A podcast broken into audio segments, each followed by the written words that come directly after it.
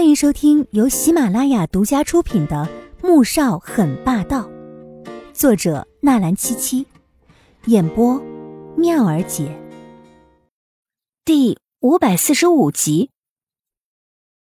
我家呀，哎呀，不好了，要迟到了，我先进去了，不然被老师看到就要罚站的。黄天雪实在不知该如何推脱，只好找了一个如此烂的借口，甩掉了沈一欢的手，猛地朝着二楼跑去。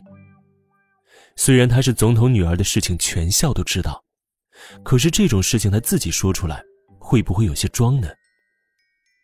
完全没有看到身后的沈一欢那难堪又愤怒的神情。进了教室，黄天雪这才松了一口气。这一整天沈一欢倒是没再来找过她，这让她暗暗放下心来。却没想到到了放学的时候，他刚到校门口，见到哥哥的车子停在外面，正等着自己。他刚要抬腿跑过去，手臂忽然被人拉住了。天雪，那是你哥哥来接你了吧？今天我妈妈要值班，我一个人回去有点怕，能坐你的顺风车吗？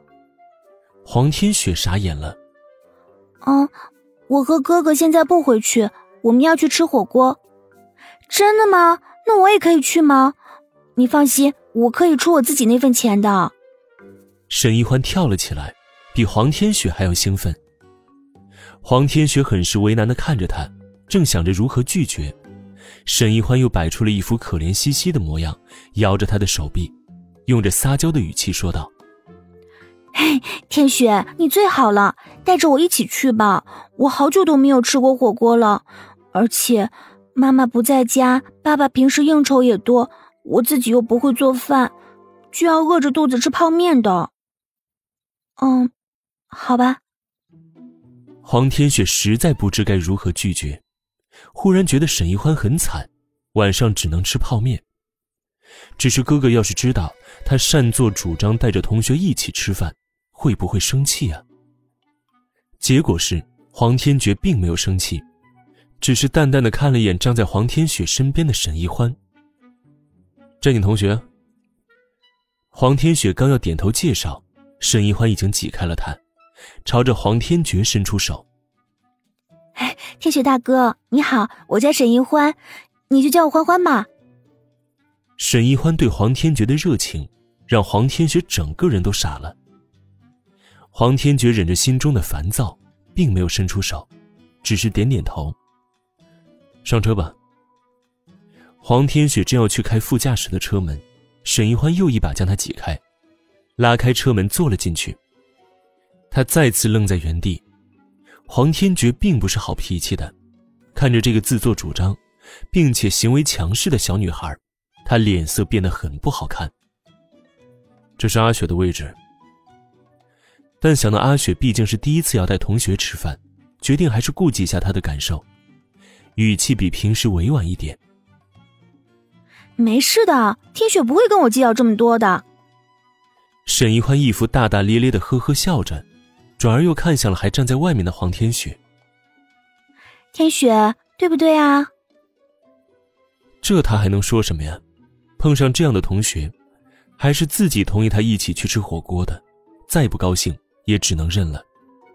可不管如何，心中还是很不爽，而他的不爽让黄天觉清楚地看在眼中。坐后面去，否则马上滚。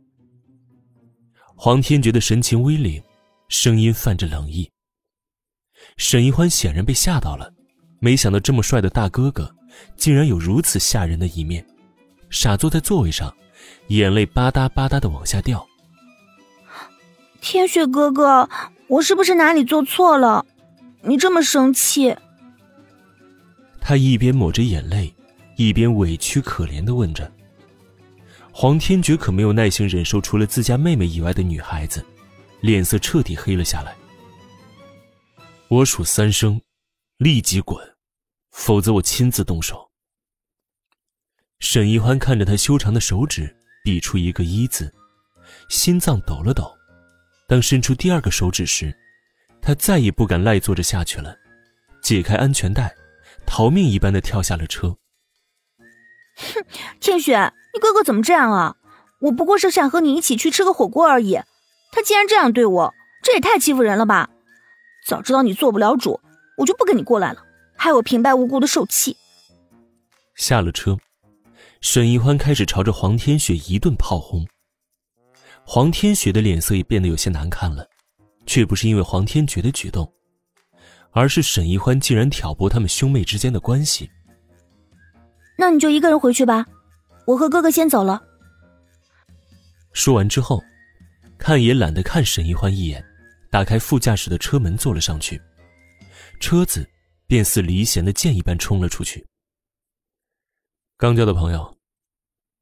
车上黄天觉看着妹妹不算好的脸色，淡淡的问道。算是吧。黄天觉很郁闷，原本以为可以开开心心的大吃一顿，却没想到竟然会因为沈一欢这么一闹而变得十分不愉快。早知道他真不该心软答应。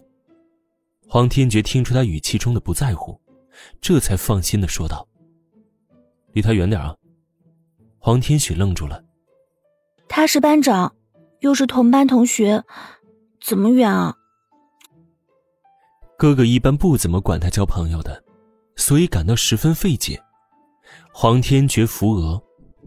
哼，你没看出来他今天到底是为了什么？